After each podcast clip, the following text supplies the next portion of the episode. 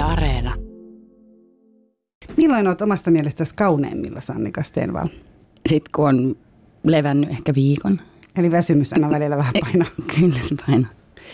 Kysy mitä vaan ohjelmassa vieraana tänään on kokemusasiantuntija, eli aika mittavan mallinuran varsinkin kansainvälillä tehnyt huippumalli Annika Steenval. Mun nimi on Mira Selander, lämpimästi tervetuloa. Ylepuheessa Kysy mitä vaan.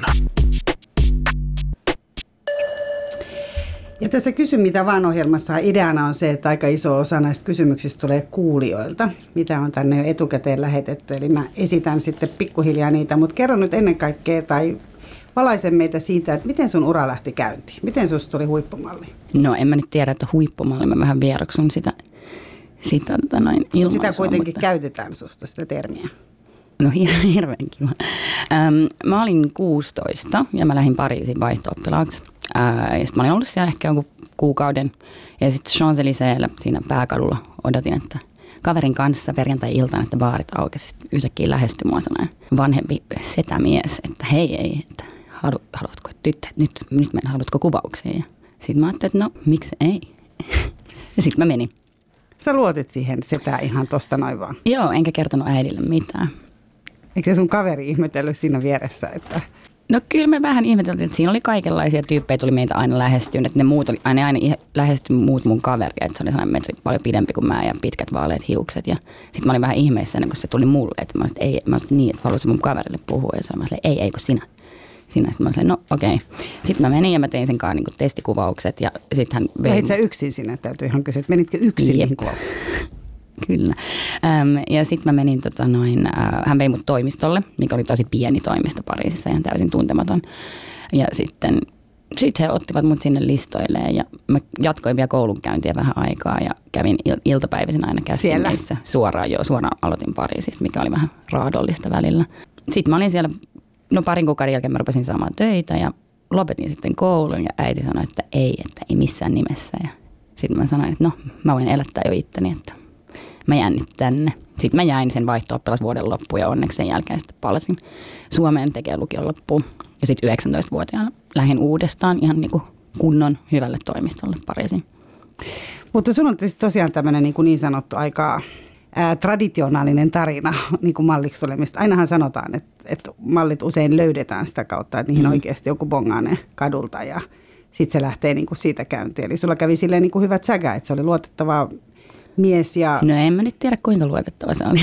Väh- Vähän sellainen outo kuitenkin, että se halusi pitää mua kädestä kiinni, kun me käveltiin jossain kadulla. Ja mä olin vähän silleen, että hei, tämä ei nyt ei ole ihan mun mielestä ok, mutta sitten mä aina jotenkin vedin käden pois ja mä olin silleen, että vähäksi noloa. Se oli kuitenkin siis varmaan ylemmäs 60-vuotias. Mutta siis ei siinä mitään Mutta sen ei tehnyt pahempaa. mitään sen niin kuin, No ei, kyllä se varmaan siis ymmärsi, että ei kannattanutkaan yrittää mun kanssa. Että mä onneksi olin niin sellainen hyvin pystyn sulkemaan kaikki lähestymisyritykset pois. mutta lähdit sä siihen mukaan sen takia, että sä olit kuitenkin niin, niin se niin kuin imarteli sua niin paljon, vai olit sä toivonut jotain tollasta? En mä, mä jotenkin olin kyllä ehkä miettinyt, että hei, että toihan voisi olla ihan hauskaa. Mutta en mä, en mä niinku olisi uskonut. Mä aina mietin, että mä oon liian lyhyt, koska mä oon 172 ja yleensä pitää olla 175. Et, no oli se nyt hauskempaa kuin siellä lähiössä lukion käynti. No, mutta miten sitten, kun sä tosiaan menit sinne, että sulla oli tämä pieni toimisto, tuntematon toimisto, niin oliko sä, sä sait vain niin kuin sitä kautta niitä jotain niin kuin casting kuvauksia, mutta et oikeastaan vielä siinä vaiheessa sitten niin kuin muuta? Ensin menee silleen, että he, niin kun mä menen sinne, sitten he järjestää mulle parit testikuvaukset, että mä saan jonkun sortin mallikansion kasaan. Että sä tarvit sen kansion, että sä saat oikeita töitä. Että sä- et yleensä, sua ei buukata suoraan niin rahatyöhön tai lehtikuvauksiin ilman, että sulla on yhtäkään kuvaa. Että tavallaan sun pitää ensin harjoitella ja sä jopa itse joudut maksamaan niistä kuvauksista. Että ne on aloittelevia kuvaajia, jotka kuvaa uusia malleja, että he saavat niin kokemusta ja oppivat olemaan kameran edessä ja ja toimisto maksaa nämä testit. Sun pitää totta kai heti, kun sä tienaat omaa rahaa, sun pitää maksaa aivan kaikki takaisin. Ja se on kallista myös. Sitten sä pikkuhiljaa sä sait tehtyä näitä, sait töitä ja sitten sä sait vähän sitä rahaa, mitä sä jouduit sitten maksaa sinne takaisinkin. Joo. Mutta siis he myöskin mallitoimisto velottaa, mä asuin sitten mallitoimiston kämpässä. Eli se, jätitkö sen perheen sitten siellä? Mä jätin sen perheen ja mä muutin sitten Pariisiin, koska se mulla kesti puolitoista tuntia joka päivä tulla sieltä ja mennä takas. Ja mä sain mahdollisuuden 16-vuotiaana asua yksin Pariisissa, niin mä ajattelin, että no totta kai mä nyt siihen tartun. Tai no yksin mä asuin aina jonkun luona, että joku vuokras huonetta jostain asunnosta ja sitten niinku, mä, asunut, sit mä asuin myös malli, mallikämpässä, mikä on aika kauheata. Tästä mä itse asiassa täytyy heti tarttua tähän, koska tästä oli itse asiassa yksi kuulija kysymys ja, ja mä oon itsekin kuullut, että se on ilmeisesti aika kauheata asua muiden mallien kanssa. Kerro vähän. No miksi. kyllä se on. Et yleensä ne kämpät, ne on sellaisia isompia asuntoja. Sulla ei ole omaa huonetta, vaan siis esim. No Pariisissa meillä oli kaksi tyttöä per huone ja ne on sellaiset 90 leveät sängyt ja ne ei ole todellakaan missään hyvässä kunnossa ne kämpät tai ainakaan niin kuin ne, missä mä asuin.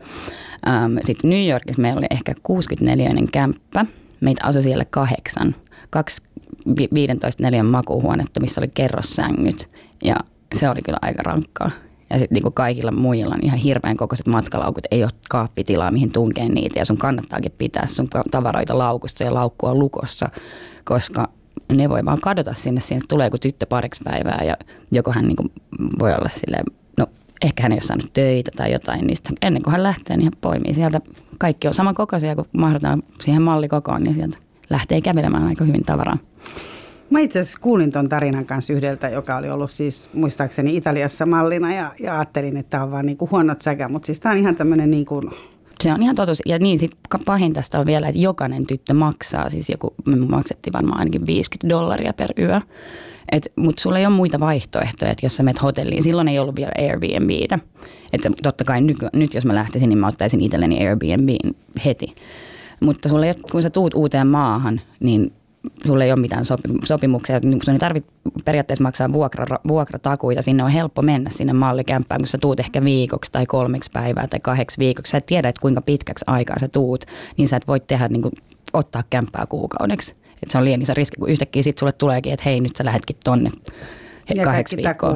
ja niin, et siinä mielessä niin kuin, se on hyvä systeemi, mutta siis siinä kyllä käytetään ihan hyväksi ja rahastetaan kunnolla niitä malleja. Et sillä mallitoimistot myös tekee paljon rahaa ulkomailla. Et ne tuo uusia tyttöjä sinne, ne tytöt ehkä tienaa just sen, sen verran, että ne pääsee, niin kun, että ne saa sen kämpän maksettua Plus sitten kaikki kansiot pitää maksaa ja aikaisemmin nyt ei enää ole niitä kuriirimaksuja, että kun piti lähetellä kansioita niin asiakkaille, koska nyt kaikki lähetetään sähköisesti, mutta nyt, nyt toimistot on keksinyt tällainen nettimaksu 200 euroa vuodessa. Ja sun pitää maksaa siitä, nettikulut siitä, että sun kuvat on toimiston sivuilla. Mutta siis sano esimerkkejä, että mennään vielä kohta niinku tarkemmin sen sun tarinaan, mutta vielä tähän niinku rahaan liittyen. Että jos sä vaikka tienaat nyt jostain kuvauksesta tonnin, mm, riippuu missä maassa sä oot. Et esim. Pariisissa sulle jää siitä 33 prosenttia käteen. Osa menee toimistolle, osa menee veroihin, osa menee en tiedä oikein mihinkään. Äh, Milanossa on Eli äh, vähän yli 300 sulla jää Niin, että siis... Vitosen matematiikalla laskettu. No ko, joo, vähän päälle kolme hunttia siitä. Sitten Milanossa on eri homma, että äh, se on, sit jää vähän enemmän ja Espanjassa myös jää vähän enemmän. Mutta mä huomasin Milanossa, että ne oli nostanut uusille tytöille, että mä lähdin sinne 15 vuotta sitten. Sitten mä kävin siellä ehkä viisi vuotta sen jälkeen uudestaan ja kysyin niin mun kämppiksiltä, että niin, että ne, ne just valitti, että niin, toimisto ottaa puolit ja sitten vie verot päälle. Sitten mä ajattelin, että hetkinen, että ai jaa, että mulla ei ole kyllä tollainen prosentti. Sitten mä soitin mun silloiselle mother agentille, eli niin kuin tälle, joka sijoittaa mua eri toimistoihin, että hei, että onko tämä tällainen, että ei kai mulla on noin sanoa, että ei, ei, että ei sulla ole, että, että se on vaan niin kuin, niin kuin uusille, jolle ei ole ketään neuvottelijaa siinä takana, niin ne pistää niin kuin kunnon rahastusta vaan. Nyt ennen kuin mennään vielä eteenpäin, niin äh, siis kun sä, sä kävit täällä, sä olit ollut siellä Pariisissa, sen jälkeen tota, sä palasit Suomeen, sun äiti oli tyytyväisempi varmasti, koska kyllä. kuulostaa kyllä itse asiassa tosi hardcorelta, että yhtäkkiä sinne jäädään, muutetaan mm. parissa yksin, kun piti lähteä johonkin perheeseen vaihtoon. Opiskelemaan ranskaa. Kyllä, kyllä, juuri näin. Ja tota, sit sä lähdit 19-vuotiaana. Teit sä siinä välissä su, niin kuin Suomessa mallintöitä? Mä tein Suomessa vähän mallintöitä. Mä olin niin kuin yhdellä toimistolla. Mun, mun kuvat ei ollut silloin mitenkään upeita. Mä olin yhdellä toimistolla täällä, mutta siis sitten mä olin torilla myymässä leipää ja kaikkea. Sitten mun agentti, tämä herra, josta tuli sitten myöhemmin mun agentti. Mä olin tavannut hänet silloin Pariisissa 16 vuotta. Mä en tiennyt, että hän oli tällainen niin kuin model scout, eli hän niin kuin etsi tyttöjä sijoittaa toimistoon ja sitten hän ottaa pienen prosentin kaikista hänen tienaamastaan. Ähm, niin hän soitti mulle, että no hei, että miten menee, että tulla Pariisiin. Ja sitten mä jotenkin oli oli huono ihmissuhde ja mulla oli pakko päästä Suomesta pois. Sanoin, että no mä maksan sun liput. Että, hei niin muuten, että mä että lähetän pari kuvaa, että, että mä voisin viedä ne toimistolle. Sitten mä sanoin tälle Suomi-toimistolle, että hei, että nyt mä lähden tonne, että mulla on tää ja tää huippu, huipputoimistot Pariisista kiinnostuneita muista. Sitten mä olin, aijaa, että mä luulin, että sä et halunnut tehdä töitä. Että kyllä sä voit meidänkin kautta lähteä. Sitten mä sanoin, että bye bye. Ja lähdin sitten sinne. Sitten hän, hän niin kuin, sijoitti mut eri maihin ja se oli kyllä ihan hyvä, hän on ihan tehokas, löytää hyviä toimistoja.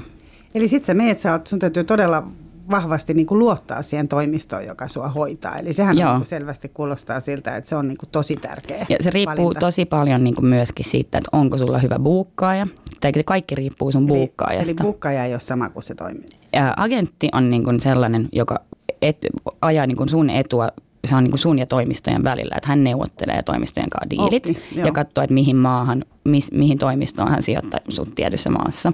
Sitten toimistossa on buukkaajat ja jokaisella tytöllä on sitten oma buukkaaja.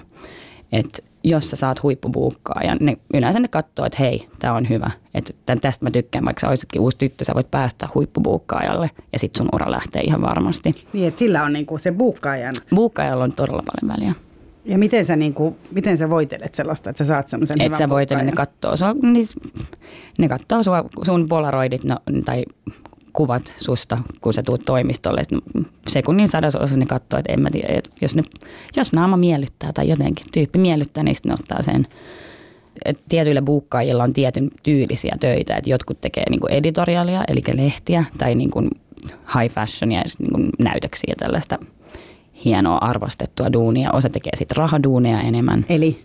Eli niin kuin, no mainoskuvauksia, katalogikuvauksia, ma, ää, TV-mainoksia ja ja tällaista. Et se, on niinku sit, se on tavallaan niinku tämä commercial. Et yleensä toimistoissa on jopa niinku kaksi eri. Että on niinku tämä imago-puoli, missä on kaikki nämä tytöt, jotka tekee esim. boguja ja tällaista. Ja sitten on commercial-puoli, ne, jotka tekee sitten erilaista, jotka on vähän kaupallisemman näköisiä tavallaan. Niin, että siellä on sellainen niinku viihde ja sitten sellainen niinku NS-taidepuoli niin sanotusti. No kyllä näin, näin Sanoa? No tai raha ja taide. Tai. Eli sillä, niinku, sillä niinku... Commercial tekee enemmän rahaa. Okei, eli näin nämä Mut, mutta, mutta ne ei ole sellaisia kuvia, mitä sä haluat niin ehkä silleen, että hei jes, mä olin tuossa kuvastossa. Niin mutta kuvastot tai katalogit, niin ne maksaa paljon enemmän. Mutta siis onko se semmoinen, että jos ajatellaan, että Suomessa oli aikaisemmin vaikka Anttilan kuvasto, mm-hmm. se, se voisi olla tämmöinen commercial? No se on commercial. Okei, okay, ja mikä täällä voisi olla esimerkkinä sitten sellaisesta? Onko täällä mitään sellaista? No ei täällä Suomessa oikein ole samalla tavalla silleen. Kaikki noin lehdet lehdet, mitä nyt on, mutta mä en ole edes hirveästi perillä, että mitäs hyviä lehtiä nykyään on, kun niitä kuopataan niin nopeasti. No mutta joka tapauksessa, sit sä, sit sä lähdit sinne ja sä sait siis hyvän pukkaajan vai? Mä sain ihan ok pukkaajan. Se oli niinku sellainen commercial, ei se ollut paras. Mutta se oli niinku, mä olin kuitenkin tosi ujo ja se, se oli tosi mukava, mukava nainen. Ja ei se ollut niinku se paras, mutta mä olinkin, mä pystyin tekemään molempia että mä pystyin tekemään commercialia ja mä tein myös editoriaalia. Niin sä oot ollut muun muassa Italian Vogueissa, eikö näin? No Italian Vogueissa olin joo. Ootko ollut muissa Vogueissa? Ää, en mä muistaakseni, en kyllä ole. onko se Italian, niin kuin, onko se tavallaan päästä Italian Vogueen, niin onko se niin kuin... No onhan se nyt tosi hyvä, mutta ei mulla ollut mitään kansikuvaa. Siis mä tein tosi hyvät kuvaukset ton Ellen mun Unmertin kanssa, joka on, on tosi hyvä arvostettu kuvaaja. Mutta sekin oli, että se ei ollut niinku tavallaan editoriaali, vaan että se oli advertorial tietylle merkille, mutta koska se oli Ellemon Unvertin kuva, että se oli kuitenkin monta sivua Italian Voguessa, että se ei ollut mikään sellainen mainos. Se oli ihan hyvä. Se, se tapahtui, niin kun mä olin ollut vuoden sillä hyvällä toimistolla, niin sit siitä sai ihan hyvät. Sitten kun sä menet sen kansion kanssa ja hänellä on tosi tunnistettava tyyli, sitten kaikki on silleen, ää, että Ellen kuvasi tämän, eikö niin? Sitten sä, joo. Sitten on silleen, no niin, me tykätään susta. Mm. Tota, siis tässä paljon, on, paljon tietysti niin kuin miettii sitä, että jos on nähnyt, nähnyt esimerkiksi elokuvissa sitä, kun tehdään muotikuvauksia tai, tai jotain dokkaria siitä, niin sitten tulee ehkä vähän semmoinen olo, että se muotikuvaaja on helposti se tähti ja se kuvattava ei niin. Riippuu Totta. ihan persoonasta kyllä. Et kuvaajia on monenlaisia, mutta kyllä sen kuvaajalla pitää olla tietty sellainen karisma, että hän on kuitenkin se, joka vetää sitä showta ja hänellä on se näkemys siitä, että jos kuvaaja on hukassa, niin eihän siitä kuvauksesta tule yhtään mitään. Että kaikki muut voi olla vähän kuva hukassa, mutta sitten sen kuvaajan kuitenkin pitää, se on niin kuin hänen ö, tavallaan vastuullaan, että että, että tämä projekti onnistuu ja hänen näkemys toteutuu, että hän kuitenkin päättää siitä viime kädessä. Mutta päättääkö malli niissä niin kuin mistä? Malli ei päätä yhtään mistään. Niin, että se on kuitenkin niin, että tavallaan se lehti päättää ja kuvaaja Asiakas päättää. päättää, eli lehti tai sitten se, joka, jolle tehdään mainosta. Sitten on niin kuin yleensä on art director, sitten on ähm, mainostoimiston joku edustaja, sitten kuvaaja. Mutta myöskin jos on niin kuin raha-asiakas, niin se on aina asiakas, joka päättää. Sä oot Mikä sä oot? Mikä no, sä oot? Sun pitää kuunnella ja sä oot tavallaan niiden, äh, sä oot väline, jolla he, jonka kautta he tuovat näkemyksensä esille. Et sun pitää ymmärtää tavallaan, kun ne meikkaa ja laittaa sun hiukset ja, ja ne näyttää ehkä referenssikuvia, että yleensä on sellainen niin mood board aina alussa, että no niin, että tehdään vähän tämän näköistä tai yritetään tähän tämän näköistä. Välillä se on tosi vaikeaa, koska ne pistää Voguen kuvat siihen seinälle ja niin kuin esim. vaatteet ovat ihan, niin kuin vaatteet ei ole sama asia ja meikki ei ole sama asia ja et säkään ole sama asia ja eikä kuvaaja todellakaan ole sama asia, niin sitten sit jäljestä yritetään kopioida jotain. Sitten se menee vähän sinne päin, mutta... Kerro se, että minkälainen ää, käsitys, oikeastaan mun tekisi mieli kysyä, että jos, jos vertaa siihen, että kun sä lähdit sinne semmoisena ensiksi 16-vuotiaana ja sitten 19-vuotiaana, jolloin sä oot yhdenlainen – vartaloltasi ja kasvoiltasi ja mieleltäsi tietysti kanssa. Nyt sä oot 34. Minkälainen suhde sulla oli esimerkiksi sun niin kuin vartaloon ja, ja sun niin kuin ulkonäköön ylipäätään? Ja miten se on muuttunut näiden vuosien aikana? Aluksi mä olin liian nuoren näköinen kun mä olin 16-17 siinä vuonna, niin ne sanoivat, että mä näytin oikeasti 13-14-vuotiaalta ja se ei, en mä voinut saada kunnon työtä. Mä tein jotain teinikuvauksia, että mä sain pari mainosta johonkin, että ne oli ihan täysin teinitöitä. Sitten 19-vuotiaana se oli ihan hyvä. Sitten se, sit se rupesi olemaan jo ihan ok, että sitten mä näytin jo nuoremmalta. 16 vuotta. Niin, että se oli ihan niin kuin, se kävi, mutta siis nyt mä katson kuvia taaksepäin, että voi, että mä olin niin laiha ja nätti ja nuori ja että voi, että niinku, ja, ja sitten mä muistan, kuinka ne valitti, että ei, että nyt on niin kuin, on liikaa läskiä käsivarsissa ja sisäreisissä ja on niin kuin, ei, niin kuin koskaan ei voinut olla tarpeeksi laiha. Onko se niin kuin koko ajan jatkuva koko niin ajan jatkuvaa ja sitten siinä oppii myöskin silleen, että aamulla kun sä herät, niin se yleensä, ne, ne, ei, ne ei käytä vaakaa toimistot, ne käyttää silmää tai, ja sitten ne käyttää mittanauhaa. Et yleensä kun sä tuut toimistolle, joku buukkaaja voi vaan katsoa sua ja olla silleen, että ei, ne ei edes puhu sulle, ne ei kiinnitä sun mitään huomioon, kun ne on vaan silleen, että öö. Että jos sä oot vähän lihonnut tai sulla on finnejä tai jotain, niin on silleen, mm, että ei, ne halua katsoa sua, koska sä näytät niin oksettavalta tyyliin. Sitten vaan, no. Että me välin ne voi lähettää sut kotiin laihtumaan esimerkiksi. Tai jos sulla on huono iho, niin ne lähettää yleensä sut kotiin. Ei ne voi periaatteessa, voi, sulla on vain yksi mahdollisuus, jos sä lähdet tapaamaan asiakkaita, niin ne ei halua se pitää olla sitten, jos on tärkeä asiakas, niin sun pitää olla parhaimmilla silloin. Ei ne halua katsoa sua uuden, että hei, haluatko nähdä sen nyt? Että se nyt sille ei olekaan enää niitä finnejä. Ne on että ei, niitä uusia tyttöjä tulee koko ajan. Että se on kerrasta poikki. Kuulostaa siis aivan hirvittävältä. Eli, eli se, millä sun pitäisi tienata, jos siinä on yksi virhe – Mm. Jos on niin yksi näppylä nenässä, niin sä lähdet pois. Nykyään voi tehdä Photoshopilla ihmeitä. Silloin kun mä aloitin, niin kuvattiin vielä filmille. Et nykyään kun sä teet jonkun mainosduunin, niin kuvat tulee heti screenille ja asiakas ja kaikki on siinä ja tuijottaa, että hei, tästä me ei tykätä. Et aikaisemmin se oli siinä mielessä helpompaa, että asiakas ei nähnyt sitä lopputulosta. Että sitten kuvattiin niitä rullia niin paljon ja toiv- katteltiin sitten sen jälkeen, että toivottavasti sieltä tuli jotain hyvää että nyt siinä on sellaista, että hei, tämä vaate ei näytä hyvältä tässä, että nyt, nyt pitääkin muuttaa toi asia ja toi pikku asia toi pikku asia, että se on siinä mielessä niin kuin yritetään miellyttää sitä asiakasta niin kauan kunnes se on. Mutta se on ihan tavallaan helpompaa, kun sä kuulet, mitä ne sanoo siinä screenin takana, että käsi on huono, sitten sä muutat sen käden, sitten ottaa sen ruudun ja sitten asiakas on tyytyväinen ja päästään li- siirtymään seuraavaan. Mutta miten se, niin kun jos ajatellaan sitä sun kehoas, eli kun se on sun työvälineessä, niin sä teet edelleen, sä teet edelleen, niin kun vaikka oot jo 34, mikä on tota, sekä mallille että jalkapalloilijalle kuitenkin ihan niin kuin ikä. Niin. Niin sä teet kuitenkin edelleen mallin töitä. Silloin tällöin joo. Ja mä kuitenkin mahdun, vaan en ole niin laiha kuin aikaisemmin. Eikä se mun mielestä ehkä mun ikäisenä näyttäisikään niin hyvältä olla niin laiha. Se mun mielestä. Niin mä teen vähän tällaisia niin kuin ai, naisellisempia töitä nykyään. Ähm, Mutta nykyään mä en enää arvostele itseäni. Et silloin nuorempana mä aina joka aamu heräsin ja että hei, eilen en syödä, onkohan mä laihtunut. Sitten aina kun oli peilin edes jossain tai kuvauksissa, kun ne puki sua, sä katsoit peilistä silleen, että mikä kohta on niin kauhea, voi ei. Ja toi näyttää hirveältä. Ja välillä mä en halunnut edes katsoa niin screeniltä niitä kuvia, kun oli jotkut alusvaatekuvaukset, kun sinne välillä jopa sanoin, että älä katso tätä ruutua, että sä et tykkään tästä. Mä silleen, mm. Kuinka nopeasti sulla, oli, olit sä niin kuin siinä vaiheessa, kun sä aloitit, niin oliko se tyytyväinen kehosi esimerkiksi? Tai no varmaan joskus 15 vuotta, mutta kyllä se nopeasti karisi siellä toimistolla. Jo kun silloin oli heti, silleen, joo, silloin 16. joo, joo, joo, kun siitä sanotaan silleen, se on tosi raadollista, no silleen, että no toi ei, niin kuin, että jos ne sanoo, että mä näytän makkaralta, kun mä oon tavallaan, suo, tosi, mulla on tosi suora niin kuin kapea lantio, mutta ei oikein silleen hirveän kapea vyötärö, ne on silleen, että joo, että mä näytän makkaralta, että mun pitää mun pitää niin työskennellä tämän asian puolesta. Mä tein tosi paljon vatsalihaksia joka päivä. Että niin mä yritin muokata sitä mun luonnollista muotoa. Tai siitä kapeamman vyötärön, että sitten ne olisi tyytyväisiä. Et se oli aina, mulla oli aina se ongelma, kun ne mittaa. Ne sanoivat, että joo, että tästä kohdasta pitää niin kadota.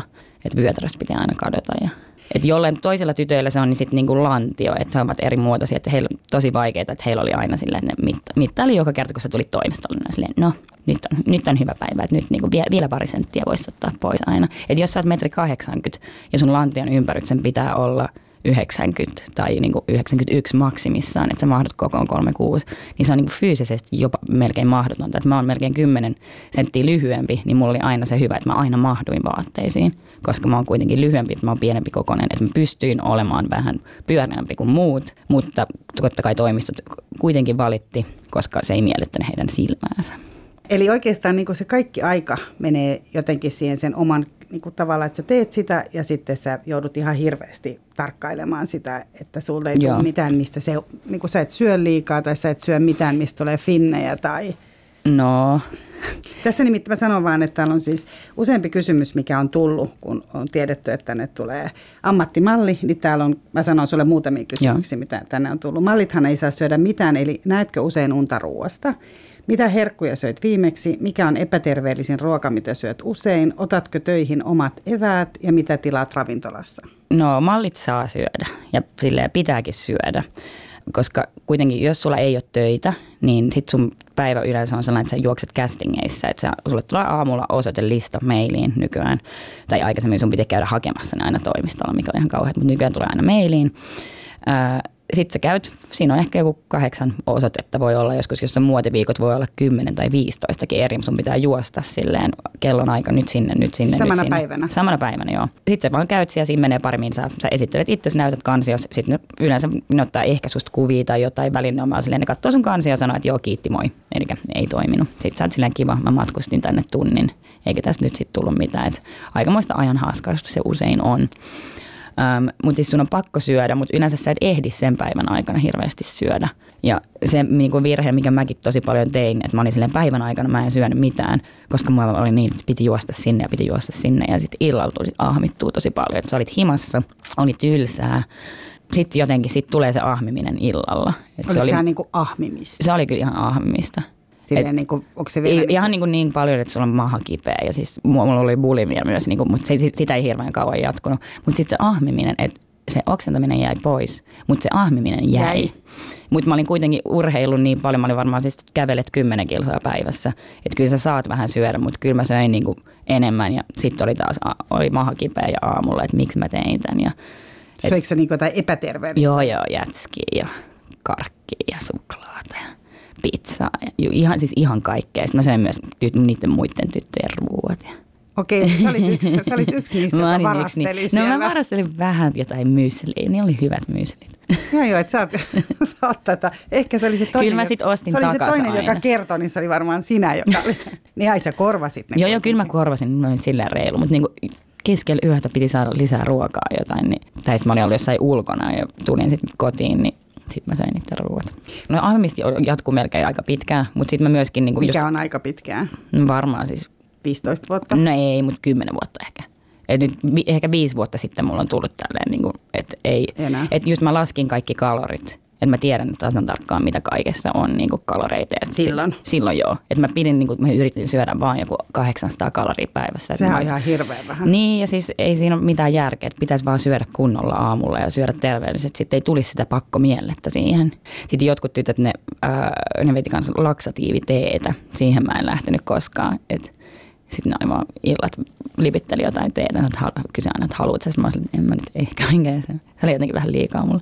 Puhuitteko te, tuota, puhuitteko te siitä syömisestä? Ja jos te puhuitte, niin millä tyylillä? No kyllä kaikki. Siis tavallaan niin siitä ei, tietyllä tavalla ei haluta puhua.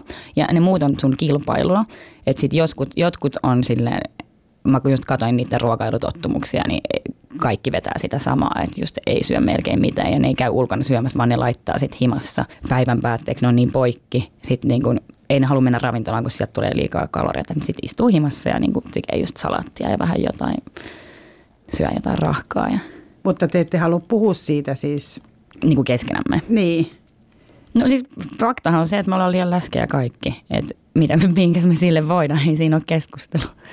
Osa käy sitten jo, että me käydään yhdessä salilla, niin kuin sit kun vähän, vähän niin kuin vanhempia ja terveellisempiä. Niin tytöt ei välttämättä ole sun ystäviä missään nimessä. Että sä et ehkä halua hengaa niiden kanssa. Et Koska ne kilpailee koko ajan. No osa ei, mä, ehkä sä et vaan tuu toimeen, mutta sitten välillä sulla on tosi, tosi niin kuin, välillä sulle käy säkä ja siellä on joku tyttö, joka on tosi kiva, että te voitte tehdä kaikkea yhdessä. Ja, mutta ei se, ei se aina niin ole. Et on tosi paljon kilpailua myöskin. Mä vielä palaan tähän ruokaan. Et nyt kun ajatellaan, että kun tästä on kuitenkin tosi paljon puhuttu ja niitä malleja on pyörtyillyt sinne niin kuin, tiedätkö, Joo. kesken näytösten ja kuitenkin on tullut tämmöinen, että on niin kuin runsaampia XX, onko ne XXL-malleja tai XL-malleja? Plus- pluskoon-malleja. Pluskoon-malleja ja on tosi kauniita Joo, joo, kuvia ja kyllä. ihania. Onko se, niin kuin, onko se sun mielestä näkynyt? Sut, Se on muuttunut mun mielestä, että niitä ei olisi tavallaan silloin ollut. Nyt on enemmän. Mutta fakta on se, että vaikka on tullut mukamas nämä säädökset, että ei saa olla alle BMI 18 vai mitä se niin kuin, joka on jo sillä, eikö se ole niin se on niin kuin tosi- tavallaan alipainon rajalla, että ei saisi olla. Tai mä, oikein, mä en tiedä, mikä se siinä on, se raja. Mutta fakta on se, että kukaan ei, ö, ei ole niin kuin vaakaa siellä. Missään toimistolla ei ole vaakaa. E- Eikä, niin kuin, eikä oikeasti kaikki tytöt on alle sen, vaikka kuinka Siis sanotaan. 18. no mun mielestä suurin osa joo. Et sit jos, on, jos olisi joku punnitus, niin kaikki varmaan vetäisi kolme litraa vettä just ennen sitä. Et niinku, koska sä tiedät, että sä et lihota sit tavallaan itse sen takia, että sä oisit sen, koska sä tiedät, että sä et saa silloin enää duunia. Siis mitä kaikki vetäisi vettä? No vettä, jos, jos olisi joku punnitus ja sä oisit niin kuin, Aa, niin, niin, että sun pitäisi päästä, päästä siihen. ylös. Niin sit sulla olisi sen verran niin sitä Niin, niin, et ne varten, sä sanoa. käyt sen Joo. jälkeen vessassa. Just niin. Mm. Mutta sun itse sitäkin, jotta sä oikeasti saat niitä töitä. Niin, sun on pakko olla laaja. Puhutaanko siellä missään vaikka siitä, että mikä on niin kuin terveellistä? On, niin kuin, onko asia terveellinen olemassa esimerkiksi siellä? että- Kyllä niin kuin muodon vuoksi vähän yritetään silleen, että joo, että Milanossa sä saat niin kuin, pääset ilmaiseksi salille esimerkiksi, mutta niin kuin, se on sun oma asia niin kuin pitää huolta siitä, että et sä oot tarpeeksi kunnossa. Et nykyään, nykyään kyllä silleen, mun mielestä kannustetaan enemmänkin myöskin silleen, että sä oot, niin kuin, on tyttöjä, joilla niin kuin, on muotoja myöskin, mutta ei, ei, he eivät tee, niitä näytöksiä.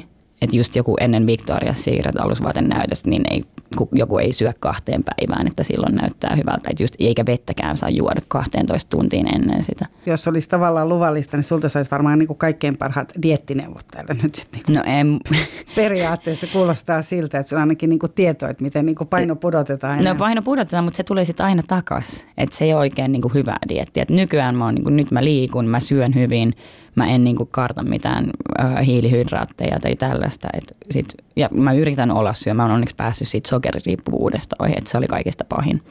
Eli tuliko se just sinne ahmimiseen? No se oli just siinä ahmimisessa, että siihen jää siitä tavallaan koukkuun mun mielestä. Eikö se syö ollenkaan enää sokeria? No kyllä mä nyt syön, mutta en sellaisia määriä kuin aikaisemmin. Mutta siis onko, sähän on tosi pieni, siis ihan kuuntelijoille tiedoksi, että hän on, Annika Steinvall on erittäin, erittäin pieni ja erittäin kaunis. Olet kyllä sillä tavalla erittäin kuvauksellisen näköinen. Ja mä muuten huomasin, että tässä on aika mennyt nyt niin, että mä oon ihan unohtanut kertoa, että kuka täällä Kysy mitä vaan ohjelmassa on. Eli Kysy mitä vaan ohjelmassa tosiaan vieraana on Annika Steinvall, ää, huippumalli, ei, ei varmaan voi sanoa ex, koska tota, sä edelleen sitä no, teet. ehkä vähän mutta kyllä. Tota, viimeisiä viedään. viimeisiä viedään. Mutta puhutaan siis huippumallin työstä sekä tuolla ulkomailla että jonkin verran täällä Suomessa. Ja tosiaan, kuten aina, suurin osa kysymyksistä tulee teiltä kuulijoilta ja vielä jatketaan tästä eteenpäin. Ylepuheessa Kysy mitä vaan. Mutta siis kaiken kaikkiaan vaikuttaa, että aika itsenäisesti joutuu siellä pärjäilemään siellä niin kuin maailmalla. Että, että tulee niin kuin sellainen käsitys, että aika sellainen kaoottinen käsitys ylipäätään. No kyllä se on kaoottista. Et yleensä kun sä, oot, sä aloitat, sulla voi käydä tosi hyvä säkä, että sä heti saat jonkun niin kuin Voguen kuvauksen ja sit sun ura aukeaa. Sun ei tarvi juosta kymmenes castingissa per päivä ja kuuntelemassa sitä, että joo kiitti, voi ei kiinnosta. Äh, vaan sit sulla tulee niinku su, niinku direct bookings, eli suoria buukkauksia, että sut lennätetään vaan jonnekin vaan töitä varten. Mutta jos näin ei käy, niin mulle ei käynyt näin. Et, äh, sit mun pitää aina mennä sä oot ehkä kuukauden, kuusi viikkoa tietyssä, että sä oot vaikka Milanossa siellä, katsotaan miten homma lähtee käyntiin. Jos sitten ei lähde siellä, sitten sä siirryt, äh, sä vähän kehität sitä sun kansia, sä teet editorial-kuvauksia, sä ehkä teet jotain rahahommia. Eli niitä lehtikuvauksia. Joo, ja sitten sä, sä teet paljon niinku go ja eli sä et, sä et mene castingin tiettyä duunia varten, vaan sä menet vaan tapaan sitä ihmistä, että et jos joku päivä tulisi jotain ehkä, johon sä sopisit. Et siinä sun aika just kuluu suurimmaksi osaksi. Sitten sen jälkeen, kun sä oot tavallaan tavannut ne kaikki asiakkaat, jotka voisivat olla susta kiinnostuneita tietyssä kaupungissa, niin sä meet seuraavaan paikkaan. Et mä Seuraavaan maahan. Seuraavaan maahan, joo. Se voi olla myös niin kuin esimerkiksi Espanjassa, meet vaikka Barcelonaan ja sitten käyt myös Madridissa viikon tapaamassa Madridin asiakkaat. Sitten niin kun, sit kun sä oot käynyt Euroopan läpi, niin esimerkiksi muut lähetettiin Sydneyin. Mun piti olla siellä kuusi viikkoa, mutta mä olinkin sitten puoli vuotta, koska se oli niin mukavaa. Ja nykyään tyttöjä lähdetään aika paljon Kiinaan. Japan, Japaniinkin. Aikaisemmin se oli Japani, mutta nyky, nykyään on tosi paljon Kiinassa ja Koreassa ja varsinkin suomalaisia. Niin kuin ne, se on aika hyvät markkinat Ai. sille. Joo. Sitten sä oot siellä tietyn ajan. Sitten taas sulla on sopimus ehkä, että sä oot pari kuukautta ja sä teet duunit ja sitten sä tuut sieltä takaisin. Joko sä tuut takaisin Suomeen tai sitten sä siirryt seuraavaan paikkaan taas, että sä kierrät. Mutta eikö sä paljon siis, kuulostaa siltä, että sä teet paljon työtä niin kuin ilman rahaa? Totta kai. Joo, joo, joo. Siis, sä, sä yrität niin kuin saada sitä yhtä kuvausta, joka toisi sut sille tasolle, että sun ei tarvi enää juosta niissä niissä castingeissa. Mä en silleen mun mielestä koskaan päässyt sille tasolle, että jossain vaiheessa oli aika paljon suoria buukkauksia ja mä matkustin tosi paljon, että kuoli toimistoja tietyissä maassa ja kerran viikossa ainakin, ainakin piti lentää jonnekin ja se oli töitä varten ja sitten tuli sellainen että jes, että tämä on ihan ok, että ei niinku joudu juoksemaan, että sä menit vaan, tulit paikkaan, kävit sovituksessa edellispäivänä, sitten oli kuvaukset, sitten sä olit hyvässä hotellissa, sä lensitkin sitten takaisin sinne, missä olit. Tai oli kuvausmatkoja niinku upeissa paikoissa. Niin se on semmoinen niinku ihanne, mihin No se on se ihanne, siis silloin, silloin mallin työ hauskaa, mutta silloin kun sä asut siinä mallikämpässä seitsemän muun muijan kanssa ja kaikki on masentuneita, kun ei ole duunia ja ulkona on lumimyrkky ja pitäisi lähteä sinne ja sit sä oot just, sulla, luulet, että sulla on vapaa päivä, sä oot himassa ja oot sille, että jes, nyt voi vähän nukkua, sit tulee soitto, että no niin, sulla on puoli tuntia aikaa olla tuolla, että nyt ne haluukin nähdä sut, sit oot silleen, ihan, no nyt suihkuu, että nyt pitääkin sit vaatteet, että sun pitää tavallaan olla lähtö valmiina, että puhelin aina päällä just ja 24-7 No ei nyt 24-7, mutta niinku toimistoaikoina ja niinku aamulla, aikaisemmin piti aina mennä kymmeneltä aamulla hakemaan ne castingin toimistolta sille, että sit sä menet vielä kaiken lisäksi niiden arvosteltavaksi sinne. Ja sitten ne on silleen, ne voi lähettää sut kotiin, jos on väärä vaate. Sitten pitää käydä ostaa joku uusi, että on ihan kauhean näköinen. Nyt Omilla äkkiä. rahoilla? Kyllä. Että sulla on niin näppylä, sä voit olla niin hiukan, tai näppylöitä pahimmassa mm-hmm. tapauksessa, voit olla hiukan niin pyöristynyt väärästä kohtaa, tai onko silmäpussitkin niin syy esimerkiksi, sut laitetaan takaisin Juu. kotiin? No ei ne nyt ehkä niin kuin pysyvästi lähetä sua niin kuin kotimaahan, mutta ne lähetetään ehkä siksi päiväksi. Eli pysyvästi lähetetään kotiin siinä tapauksessa, jos oot vaikka lihonnut kolme kiloa? Joo, ja siis voi olla, että sua ei koskaan oteta takaisin koska ne miettii, että toi ei pysty hoitamaan tätä duunia, että se ei pysty, niin kuin, toi on ainoa asia, mikä sulta tavallaan vaaditaan siinä ammatissa. Sä saavut puhtaana paikalle ja mahdut niihin vaatteisiin. Et se on kuitenkin, se ei, ei vaadita hirveästi ja sä voit tienata hyvin, että jos sä et siihen pysty, että jos sä et pysty olemaan niin kuin niissä tietyissä mitoissa, niin sitten ne olettaa, että sä voit mennä kotiin vaikka opiskelemaan tai tekemään jotain muuta työtä. Mitä sä, mitä sä tienaat? Mitä sä tienasit esimerkiksi, kun sä teit? No vähän riippuu. Et sä voit tienata siis jostain, ö, editorial-kuvaukset ei maksa mitään. Ja nykyään mun kaveri, joka tekee tosi paljon Vogueita, niin Vogue ei edes maksa lentoja. Et jos hänellä on niinku Voguen kuvaukset nykissä, hän maksaa itse omat lentonsa, omasta asumisensa. Nykyään se on näin. Että aikaisemmin kyllä maksettiin mun mielestä lennot, mutta nyt, Mut nyt mitä sit, lehti. sit saa siitä? No sä saat kuvia, jotka sitten tuo sulle niitä rahatöitä. Sitten sä voit ehkä joku katalogista, sä saat ehkä 1000-5000 euroa päivältä, jota sä et tietenkään saa kaikkea taskuun. Koska sitten se oli se 33 Joo. TV-mainoksista, TV-mainoksista sä voit saada, no riippuu mihin maahan ne menee, sä teet mainoksen. Siis jostain shampoo L'Orealin mainoksista voi liikuta niin kuin 50-100 000. Mutta totta kai tästäkin lähtee ne isot prosentit pois. No mulla on yksi kaveri, joka tekee... L'Orealin mainoksesta voi saada vaikka 50-100 000. Joo, tai pari, parikin sataa, jos se myydään printtinä ja TV-mainoksena koko maailmaan. Ja sitten voi vielä olla sinne, että sä teet sen mainoksen kolme vuotta sitten ja pyörittää sitä kolme vuotta. Sitten yhtäkkiä tulee puhelu, että hei, että ne osti sen uudestaan just tuonne vaikka Intiaan tai mihin tahansa. Ja sitten sä vaan istut himas ja sulla tulee niitä rojalteja. Että se on se, mikä, niin kuin, mihin pitää pyrkiä. Että tosi monet ostaa sitten sen asunnon just sillä. Mulle ei koskaan tullut sitä iso, isoimpaa. Mä aina mietin, että en leikkaa hiuksia, että, että sitten mä voin mennä johonkin hiusmainokseen sitten joskus. Ja en mä sitten mennytkään. Mä leikkasin ne itse. Eli sä olit siis 15 vuotta siellä ulkomailla, Joo. niin? Sä teit koko ajan, sä odotit koko ajan sitä, että... että Tulisi joku iso mainos. Se oli, mulle- se oli vähän silleen, kaikki oli silleen, no, että sit kun sulla menee huonosti, sit sä voit aina leikata hiukset. Että et sä, sä voit mennä, kun tosi monet tytöt ne ei anna ja toimistot ei halua, että pitkät hiukset leikataan, koska ne on muuntautumiskykyiset. Että tosi monella on pitkät hiukset. Nykyään, vähän, nykyään on niinku trendinä, että on lyhyemmät myös. Mutta sitten mä, aina mietin, että no niin, että jos huonosti menee, täällä hiusduuni. Ei ne ole, siis automaattisesti ne ei ole mitään. onko se niinku monen- huonia ne hiusduunit? Onko ne jotenkin... No niinku- mutta jos ne leikkaus on tukan lyhyeksi, sä et pysty, se sulkee pois niin paljon muita töitä sitten sen jälkeen. Mutta kyllä, tarkoitan, että jos tekee pelkkiä hiusduuneja, niin onko se sitten hyvä duuni? ei se kyllä ehkä sille ole. No en mä tiedä, jos sulla on hyvät hiukset ja sä tienaat sillä, niin mikä siinä? Et riippuu milla siinä on. Että just Milanoskin on jotain hiusnäytöksiä, että mä en lähtisi leikkaa mu- mun hiuksia missään nimessä jollain parilla tonnilla. Mä nyt lähtisin. mutta, mutta tota, Silloin en lähtenyt. silloin sä olit tiukka. Joo, joo, ja siis toimisto oli tiukka. Mä en saanut tehdä mitään, mä en saanut muuttaa mitään. Kerran mä värjäsin hiukset punaiset, punaiseksi, ne oli tosi suuttuneita mulle. Että ei, et ei punaista, että sulla oli just ollut joku optio johonkin duuniin, että ruskeilla hiuksilla, että nyt, niin kuin, nyt ne lähetti mut saman tien takas.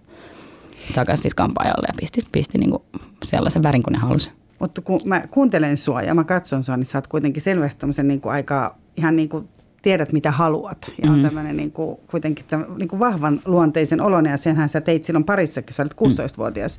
Mikä siinä on, että et sä niin kuin tanssit niiden pilliin mukaan, että sä oikeasti niin kuin ahmit illat ja aamulla kuulet, että sä oot hirveä, sä näytät hirveältä. Mm. Niin kuin, Mulla ei vaihtoehtoa. Sä et voi tehdä duunia ulkomailla ilman toimistoa. Sä et voi vaan mennä. Okei, nykyään saa ehkä, sulla on, nykyään on sosiaalinen media. Että esimerkiksi silloin ei ollut Instagramia. Tai mä en koskaan ladannut Facebookiin mun omia kuvia, koska mun mielestä se oli jotenkin vähän typerää. Tai silleen, että sit jotenkin, no varsinkin mietin, että sit jengi luulee, että mä oon täynnä itseäni. Mutta sitten nykyään kyllä mä, sit kun Instagram tuli, niin mä tajusin, että se on tavallaan niin kuin työväline myöskin. Et tosi monet asiakkaat käy kattoon, kun ne näkee tytön kuvat, sitten ne käy katsoa, että hei, että käydään katsoa se Insta, että näkee vähän, että millainen tyyppi se on. Että se on nykyään työväline. Ja sitten jotkut nykyään buukataan myöskin, että jos sulla on tosi paljon seuraajia, niin sitten ne buukkaa sut duuniin ihan vaan sen takia, että koska sä postaat sieltä, että tavallaan tuot sillä tavalla niiden brändille näkyvyyttä. Se on muuttunut tämä bisnes tosi paljon.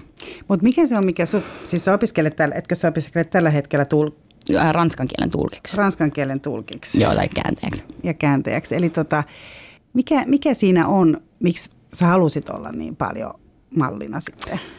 Raha. Niin, että sä Ää. kuitenkin toivoit sitä rahaa. No Joo. todellakin, ei se nyt sille rahan takia mä nyt siinä olin.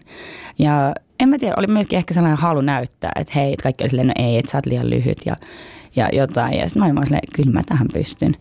Et tavallaan mä tiedän, että mä pääsin mun asenteella tosi pitkälle. Että ne sanoi just silleen, että ne lähetti mut aina, aina sellaisille valokuvaajille, jotka ty- tykkäs tytöistä, jolla oli niinku tavallaan munaa, silleen ne sanoi.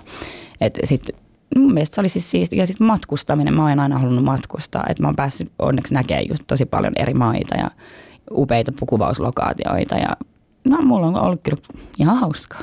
Niin sulla oli kuitenkin ihan hauska. Joo, joo. Siis aluksi ei ollut hauskaa. Ekat pari vuotta ei ollut hauskaa, kun ei ollut rahaa. Siis toimistot antaa sulle sen äh, taskurahan, mikä oli viikossa joku ehkä 70-80 euroa. Ja sit ne, et sillä sun piti sitten elää. Kun sä maksat vuokran, sä maksat sen taskurahankin takaisin, sit kun sä rupeat tekemään töitä. Että kaikki tulee, ne antaa, ne vähän niin kuin tavallaan antaa sulle, vi, se on niin kuin pocket money, eli ta, niin taskurahan, että sä pystyt elämään sillä, koska tosi monella tytöllä ne tulee jostain, ne on nuoria, ei niillä ole rahaa niin kuin vanhemmilta tai mistään. Että sun on pakko tavallaan ostaa metroliput, syödä, ei liikaa. Sen takia se taskuraha on varmaan aika pieni. Niin sitten tosi monet tytöt tekee myös sitä, että ne menee sitten malli-illalliselle, kun sieltä saa ravintolassa ilmasta ruokaa, kun niillä ei ole rahaa muuten. En on tällaisia promottoreita. Niillä on äh, ravintolan kanssa diili, että ne tuo sinne pöydän malleja aina. Ja sitten niin sit niiden tyttöjen pitää tavallaan vastapalvelukseksi mennä jonnekin klubille, että ne promottorit, mä tiedän, että ne saa rahaa per tyttö, että montako tyttöä niiden pitää tuoda. Sitten aina soittelee, hei tänään ulos bailaamaan ja jotkut käy, jotkut ei. Mä oon pari kertaa käynyt ihan vaan niin mielenkiinnosta, mutta se ei ole kyllä mun juttu. Että että sä oot jossain niin kuin ravintolassa, jossa, haise, ei, siis jossa soi, soi hirveä musiikkia, niin kuin, sä oot vaan silleen, siellä on jotain tyyppejä katsoa, että hei vaumalle ja suurin osa niistä on tosi tyhmiä. Ne on siis niitä tyttöjä, joilla ei ole oikeasti seuraavana päivänä töitä, koska ei ne siellä pyörisi, ne menisi aikaisin nukkumaan, jos niillä olisi töitä.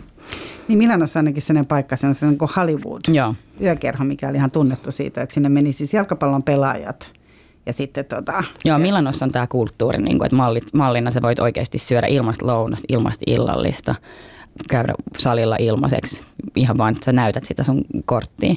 Ja toimistolla on tällaiset listat tällaisista paikoista. Että jos sulla ei ole rahaa niin kuin muuten, niin onhan se ihan hyvä, tai jos haluat säästää sen sun pocket moneyn, niin sittenhän sä voit tehdä niin, mutta se ei ole ehkä mun mielestä, ne ihmiset, jotka sitä pyörittää, ei ole ehkä niin kuin, mun mielestä se ei ole ihan se tervein meininki että sä saat ilmaiseksi kaikkea, koska sä oot hyvän näköinen. Ja, ja mitä, mitä se joudut antaa vastakaupaksi? No sun pitää olla siellä ja hymyillä ja sitten just, se, no, just jos sä menet, mä menin, aina menin dinnerille, mä olin, että no niin, nyt väsyttää, mä menen himaan. Niin mä olin, että ei, tuu nyt, ne niinku tavallaan ei halunnut, et, koska ne, ne ei saa rahaa sieltä ravintolat, ne saa vaan ne ilmaiset ruuat ja sillä ne saa ne tytöt sinne, mutta siltä klubilta ne saa, että piti tulla klubille, oli niinku, ne vähän niinku antoi ymmärtää, että oli pakko tulla sinne klubille edes tunniksi. Tein niiden tyttöjen, mä huomasin Pariisissa on yksi sellainen meistä, kun Rasputin, niin mä puhuin niiden promottorin kanssa, että joo, että pitää olla tyttöjen niinku 12 se aukeaa, heti pitää mennä sinne, ja niinku ainakin yhdeltä ne saa vasta ne massit, että ne laskee montako päätä siellä on silloin vielä paikalla. Että siitä se raha tulee, jos sä lähdet puoli yhdeltä, niin ei saa massiin, ei yrittää estellä, että ota nyt vielä drinkki. Ja sitten se tuo sinne ehkä tietynlaisia asiakkaita, jotka haluaa kaun- nähdä kauniita naisia siellä. Ketä muita paitsi jalkapalloilijoita?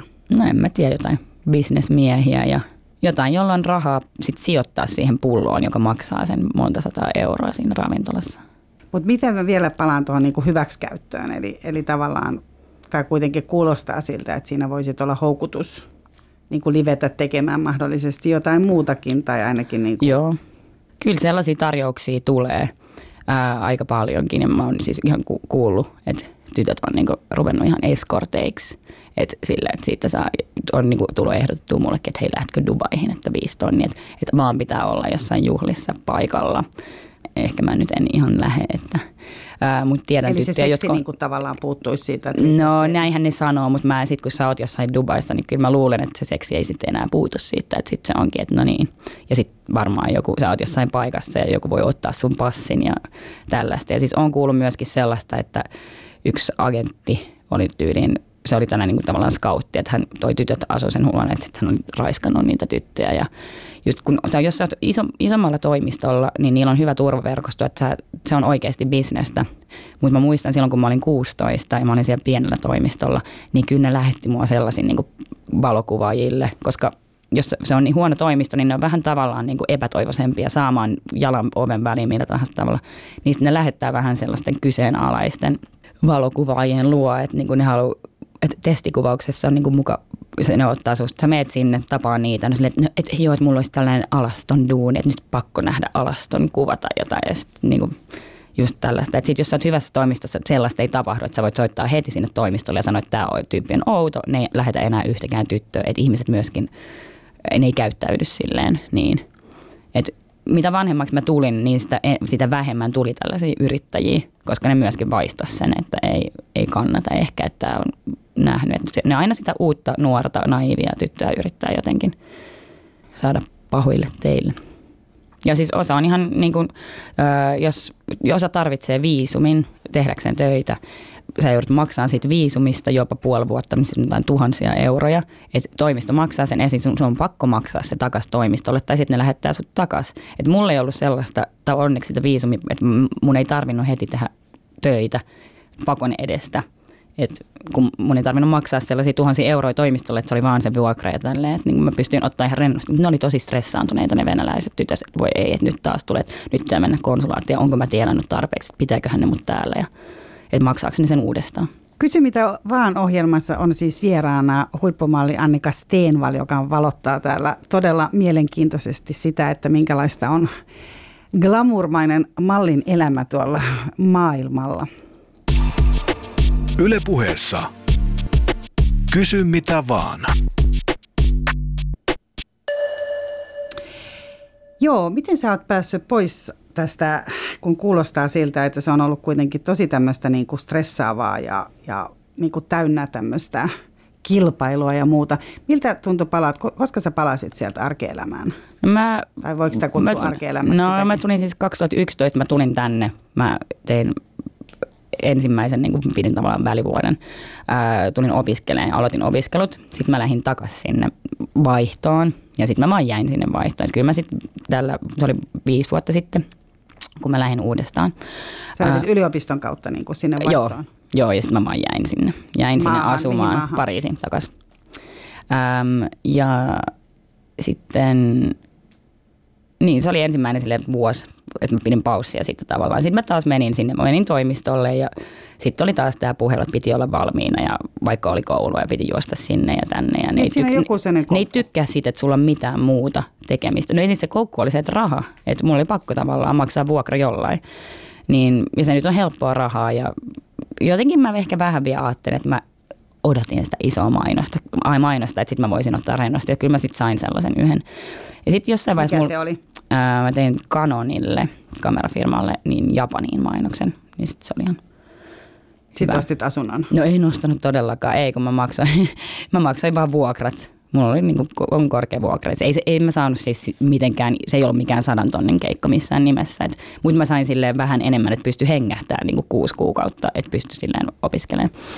Mutta sitten sen jälkeen mulla meni sukset ristiin toimiston kanssa, että mun mä jotenkin yhtäkkiä mulla, mulla, mulla tuli mitta täyteen ja sitten Siis mä niinku, jostain tietysti niin jostain siitä, että ne ei niinku buukannut mulle duunia, mutta sitten ne suuttu, kun mä tein niinku freelancerina, että mulla oli kuitenkin ihan hyvät kontaktit, mä tein sovitusduunia, sitten ne rupesivat huutaa mulle, että kun mä en ollutkaan, niinku, mä en ollutkaan niiden tavoitettavissa. Että mä sanoin, että mulla on jotain muuta tekemistä, että mä oon nyt buukannut tämän duunin, sä et teidän kautta, mä en aina aio antaa teille provi, provisio tästä. Ja sitten jotain, mä mitä sinne, että me ollaan tehty sun, mä lähetin vähän vihaisen mailin niille ja sitten ne suuttu mulle sitten mä sanoin, että no niin, että nyt on ehkä korkea aika lähteä.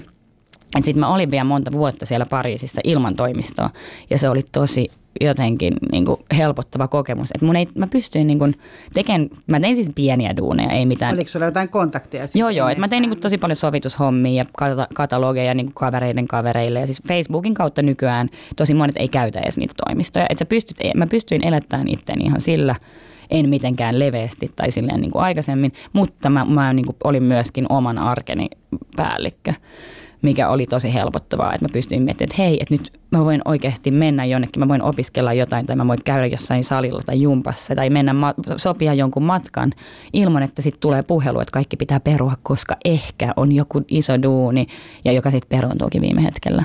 Että se oli tosi, sitten kun mä pääsin siitä irti, niin mä täysin, että okei hyvä. Että mä jatkoin sitä duunia – vielä vähän aikaa, mutta sitten sekin pikkuhiljaa loppui. Ja, siis, ja sitten mua, niinku, mua ei enää kiinnostanut. Että mä tajusin sen, että onko tämä nyt niin siistiä, että aikaisemmin ne duunit, mitä mä olin tehnyt, niin ne oli kuitenkin aika hyvä tasoisia. Että sitten kun sä teet sellaista niinku, katalogia tai, tai siis pien, pien, pienempiä duuneja, että mä tavallaan mun taso laski ja mä tiesin, että se olisi niin kuin vaan mennyt alaspäin, niin kuin se, että mun ää, hohtokausi oli jo kaukana takana, että sitten mä vaan päätin, että nyt nyt on ihan joku hyvä aika palata Suomeen. Miten sä sait, sait pidettyä tai saitko sä pidettyä niin kuin pään silleen selkeänä näiden vuosien aikana? No sä en mä hirveän selkeänä pitänyt. Puhuit, että siellä on niitä masentuneita tyttöjä ja niin kuin No mä oon aina ollut sellainen tyyppi, että äh, just ekat vuodet oli tosi masentavia, koska mä en tuntenut ketään. Mä olin yksin uudessa maassa, mutta sitten kun mä olin kiertänyt vähän aikaa, niin sit mä en mennytkään mallikämppiin asumaan. Mä menin kavereiden sohvalle ja, ja sitten sit rupesi olemaan hauskaa, että aina, sitten oli vähän liiankin hauskaa välillä. Sitten aina kun mä tulin uuteen paikkaan, niin kaikki oli että jes, että mä oon ollut kaksi viikkoa himassa, että mä oon odottanut, että sä tuut, että nyt lähdetään, sun kanssa on aina niin kiva, kun mennään ulos, että sä oot noin heittäytyvä ja hullu. Ja sitten mä oon silleen, niin, niin, ne sanoi edellisessäkin kaupungissa, että, että mä vaan haluaisin nukkua, mutta sitten mä kuitenkin aina lähdin sit ulos ja olin päässyt töissä ja vähän silleen, vähän liikaakin. Mutta selvästi niin kun se mallien keskinäinen Mä en elämä. tavallaan hirveästi hengannut niiden mallien kanssa. Mä yritin tavallaan pitää myöskin mu- muunlaisia ihmisiä mun lähipiirissä. Mistä se johtuu?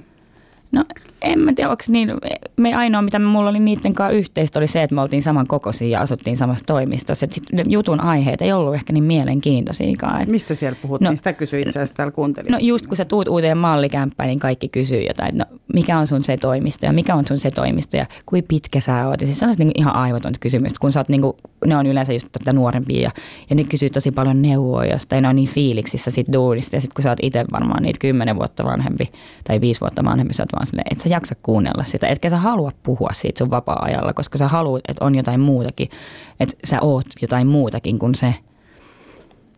Mutta tietysti ulospäin tulee helposti sellainen käsitys, että se on aika pinnallista elämää. Sä itse asiassa ennen kuin aloitettiin mm, tätä haastattelua, niin sä olit itsekin vähän huolestunut siitä, että, niin, että puhutaan niin kuin liian pinnallisesta elämästä. Mutta onko se siis? Se on. Kyllä se on. Siis sä oot, ainoa syy, miksi sä oot siellä, on sen ulkonäön, ulkonäköisen takia eikä niin kuin, okei, joskus sä voit vähän pärjätä pidemmälle, koska sulla on hyvä persoona ja sä oot hauska tyyppi, mutta oikeasti se ei ole mistään muusta kiinni. Mallit valitaan kuvien perusteella, sitten ei katsota, että hei, onko toi kiva. Et mäkin olen tehnyt töitä yhden sellaisen brasilialaisen mallin kanssa, mulla oli kuvauksen kanssa, kuvaukset sen kanssa, se valitti kaikesta. Ja niin kuin, se oli silleen, että ei meidän pitäisi tehdä tätä kuvaa, kun ne kuvaa jotain yksityiskohtista. Mä olin vaan silleen, että hei, voit, oh, please hiljaa, että nyt niin vaan tehdään tämä, äläkä valita, että me päästään kaikki nopeammin täältä pois. Sitten mä huomasin silleen puoli vuotta sen jälkeen, se oli kaikille parhain lavon. Mä olin vaan silleen, että ei, että ei toi, että ei toi ansaitse sitä, että se oli niin kauan. Mutta en mä tiedä, ehkä sitten se oli se asenne, mitä vaadittiin, että hänen mielestä hän oli parempi, että hän oli jo sillä tasolla, kun hän ei silloin vielä ollut. Sitten hän pääsi sinne. Tota, Mites, sä olit siis, sä olit ää, Milanossa, Pariisissa. Mm, nyt mä olin... Melbourneissa. Ää, Sid- Sydnissä. Sydnissä. Sydnissä ähm, Japanissa mä olin pari viikkoa, mutta lähetti mut kotiin sieltä, koska mä olin tosi nuori ja niin kun, ei, mä en saanut duunia. Mun piti olla kaksi kuukautta, mutta sitten kahden viikon päästä mut lähetettiin kotiin. Äh, Barcelonassa mä asuin kolme vuotta, sitten mä olin Madridissa puoli vuotta, sitten mä olin Nykissä puoli vuotta. Mutta mä en koskaan saanut sitä työviisumia nykkiin, niin sitten se vähän tyssäsi siihen – että toimi, siinä on vaikea saada se viisumi, niin ei sun, että sä oikeasti voi, voi saada sieltä hyviä rahoja. Niin sitten niin. Mutta missä oli kivointa? No Pariisissa mä olin pisimmän aikaa, että kahdeksan vuotta. Et se oli kiva mun mielestä, mä pystyin menemään pyörällä castingeihin. Lontoossa oli kaikista hirveintä. Se on niin pitkät välimatkat ja kun sun pitää juosta siellä paikasta toisen, niin se ei ole kiva. Ja se sit, sit toimisto huutaa, kun sä oot bussissa jumissa, koska on ruuhkaa. Sä et fyysisesti, se on mahdotonta mennä. Että ne ei myöskään mieti sille, että hei, että kello 11 menet Itä-Lontooseen, sitten sä lähdet kello 12 ää, toisella puolella kaupungia, sitten sun pitää taas mennä sinne, että ne olisi voinut hoitaa se, että hei, käy ekan tällä puolella kaupungia, ei niitä kiinnosta sen, ne vaan katsoo, että no, et silloin kun niillä valokuvaajalle sopii ja sun pitää vaan juosta sinne, minne ne päättää. Eli oliko se, mutta onko se on, niin tunnelmalta, missä on, onko se Pariisi siinäkin? Pariisi ja Espanja. Et Espanjassa mulla oli tosi, tosi kivaa. Johtuuko se myös siitä, minkälaisia ne muut ihmiset? No se johtuu myöskin siitä, että millainen toimisto mulla oli siellä. Että ne jotenkin, ne tykkäs musta ja ne myöskin asiakkaat tykkäs siitä, että mä opettelin myös Espanjaa siellä. Että ne pysty puhumaan mulle Espanjaa ja, ja sama homma Ranskassakin, että mä opettelin kieltä. Jos mä olisin ollut vaan että mulla ei tullut sinne ulkopuolinen olokuvauksissa, koska ei, ei ne kauhean kauan jaksa sitä englantia vääntää, kun ei ne osaa. Ne puhuu keskenään ja sitten on silleen, että hei wow, että kerrankin malli ymmärtää, kun ne puhuu keskenään. Ja on silleen, että jes. Eli mä sain sen, sen kautta myös duunia, niin kuin kielitaidon kautta mä oon varmasti saanut duunia.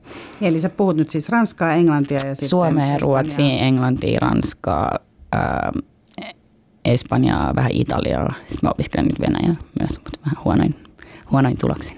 Mitkä on ne parhaat asiat, mitkä tästä niin kuin nyt on jäänyt, paitsi varmaan tämä kielitaito? Mm, se, että mä oon päässyt tapaan kaikenlaisia ihmisiä ja että mä oon päässyt matkustaan ja asumaan. Mä oon päässyt matkustaan yksin. Mä tykkään matkustaa yksin. Et nyt kaikki on silleen, että hei, et lähdetäänkö jonnekin matkalle. Ja mua tavallaan ahdistaa se ajatus, että mä tykkään mieluummin lähteä yksin jonnekin paikkaan. Ja siis myöskin sen, että mä tiedän, että mä pystyn pärjäämään missä vaan. Sitten tuli vielä mieleen tähän loppuun, että onhan tämä niinku aika hankala kuulostaa siltä, että kun te liikutte niin paljon paikasta paikkaa, että sä oot ainakin matkustanut koko ajan. Esimerkiksi parisuhdehan on melkein niinku mahdoton yhtälö varmaan Niin. niin Tosi monilla tytöillä oli silleen, että ne oli himassa. Sitten se poikaystävä oli myöskin just vielä, kun oli just tullut, se oli jossain koti, kotona. Ja sitten joka ilta piti istua Skypessä sen poikaystävän kanssa ja poikaystävä suuttu, kun ei, ei niin kuin, tavallaan mä, mä en ollut sellainen tyyppi, että mä, mä vaan sitten lähdin kyllä ulos ja tapasin uusia ihmisiä siellä. Sitten tapas ehkä jossain paikassa, kun sä olit, niin sitten tapasit jonkun, mutta sitten sä taas lähdit ja sitten jollekin tuli paha mieli ja sulle tuli paha mieli välillä. Et mun mielestä se on vähän ajan haaskausta, että sä oot uudessa paikassa ja sitten joku tyyppi, sit sä oot tietokoneen ruudun ääressä kiinni. Niin, että tavallaan... Ja osa, osa, sit, osa ei kestänyt, osa halusi sit valita sen parisuhteen, että ne palas kotiin. Mutta aika nopeasti se vähän niin kuin, kyllä se poikaystävä sinne jäi, kun sieltä tulee joku, joku joka tulee hakemaan sua autolla ja vie syömään. Ja sitten sulla tulikin, että, että sä oot niin yksin siellä, niin sä et halukkaan istua sen tietokoneen ruudun ääressä aina, vaan sä mietit, että sä oot nuori, että nyt, nyt sulla on mahdollisuus nähdä paikallisen jonkun kivan pojan kanssa tai tytön kanssa niin kuin kaupunkia, niin kyllä, kyllä aika moni sitten siihen tarttuu. Ja vielä viimeinen kysymys Annika Steenval, ennen kuin lopetetaan, että sä oot esimerkiksi, nyt mä tiedän, että sä oot menossa tekemään alusvaatekuvauksia. Ei kun alusvaatenäytös. Alusvaatenäytöstä. Eli miten sä suhtaudut nyt? Sä kerroit sitä, että sä oot ruvennut, niin kun sä urheilet ja pidät hyvää huolta, sä syöt terveellisesti ja muuta. Mitä se keho on niin kuin nyt sulle ja onko se vielä... No kyllä mulla nyt, silleen mä tiedän, mä en ole varma, että keitä muita siihen näytökseen on valittu. Että oli onneksi kaksi viikkoa sitten tuli tieto, että ehkä tulee tämä buukkaus. Mä olin silleen, jahas, jahas, että nyt, nyt tulee aika kova vesijuoksu viikko. Että kyllä se niin kuin mun on pakko pitää. Mä oon aina urheillut siis monta, niin kuin viisi, kuusi tuntia viikossa ainakin. Niin kuin nuorempanakin. Mutta nyt, nyt varsinkin just ennen tuollaista tilaisuutta, niin kyllä sitä vähän yrittää skarpata ja en mä nyt mitään diettiä aio todellakaan vetää, koska se, mä en halua mennä siihen ahdistukseen vai jotain enää takaisin, mutta niin kuin urheilla vaan ja et, ei sillä ole niin väliä enää mulle, että onko mä laihin niistä, koska mä tiedän, että ehkä ne muut tytöt on 20-vuotiaita tai 19, mä voisin olla niiden äiti. Entäs sillä ulkonäöllä muuten? No, nyt mulla on siis akne ja perioraalidermatit näin suun ympärissä ihottuma ja tosi monet mun kaverit kysyy multa, että miksi et sä meikkaa? Mä silleen, no mua ärsyttää se paljon kysyä sitä silleen, että no se menee pahemmaksi, kun mä meikkaan. Ja miksi mä meikkaisin? Se on nyt siinä. Ei sille voi mitään. Et, Eli ren, rennommin? Ren, siis joo, mä menen töihin. Mä, oon, niin kuin, mä menen töihin ilman meikkiä. Mä menen verkkarit päälle ja mun mielestä se on tosi vapauttavaa, että mun ei tarvi olla siis korkkarit laukussa ja aina näyttää parhaimmilta. Niin mä oon iloinen, että mua ei enää arvostella, vaan ainoastaan sen takia. Hyvä. Hei lämmin kiitos Annika Steenval ja kiitos. paljon onnea jatkoon. Tämä oli Kysy mitä vaan tällä kertaa. Mun nimi on Mira Selander ja kuullaan taas pian. Moikka. Ylepuheessa Kysy mitä vaan.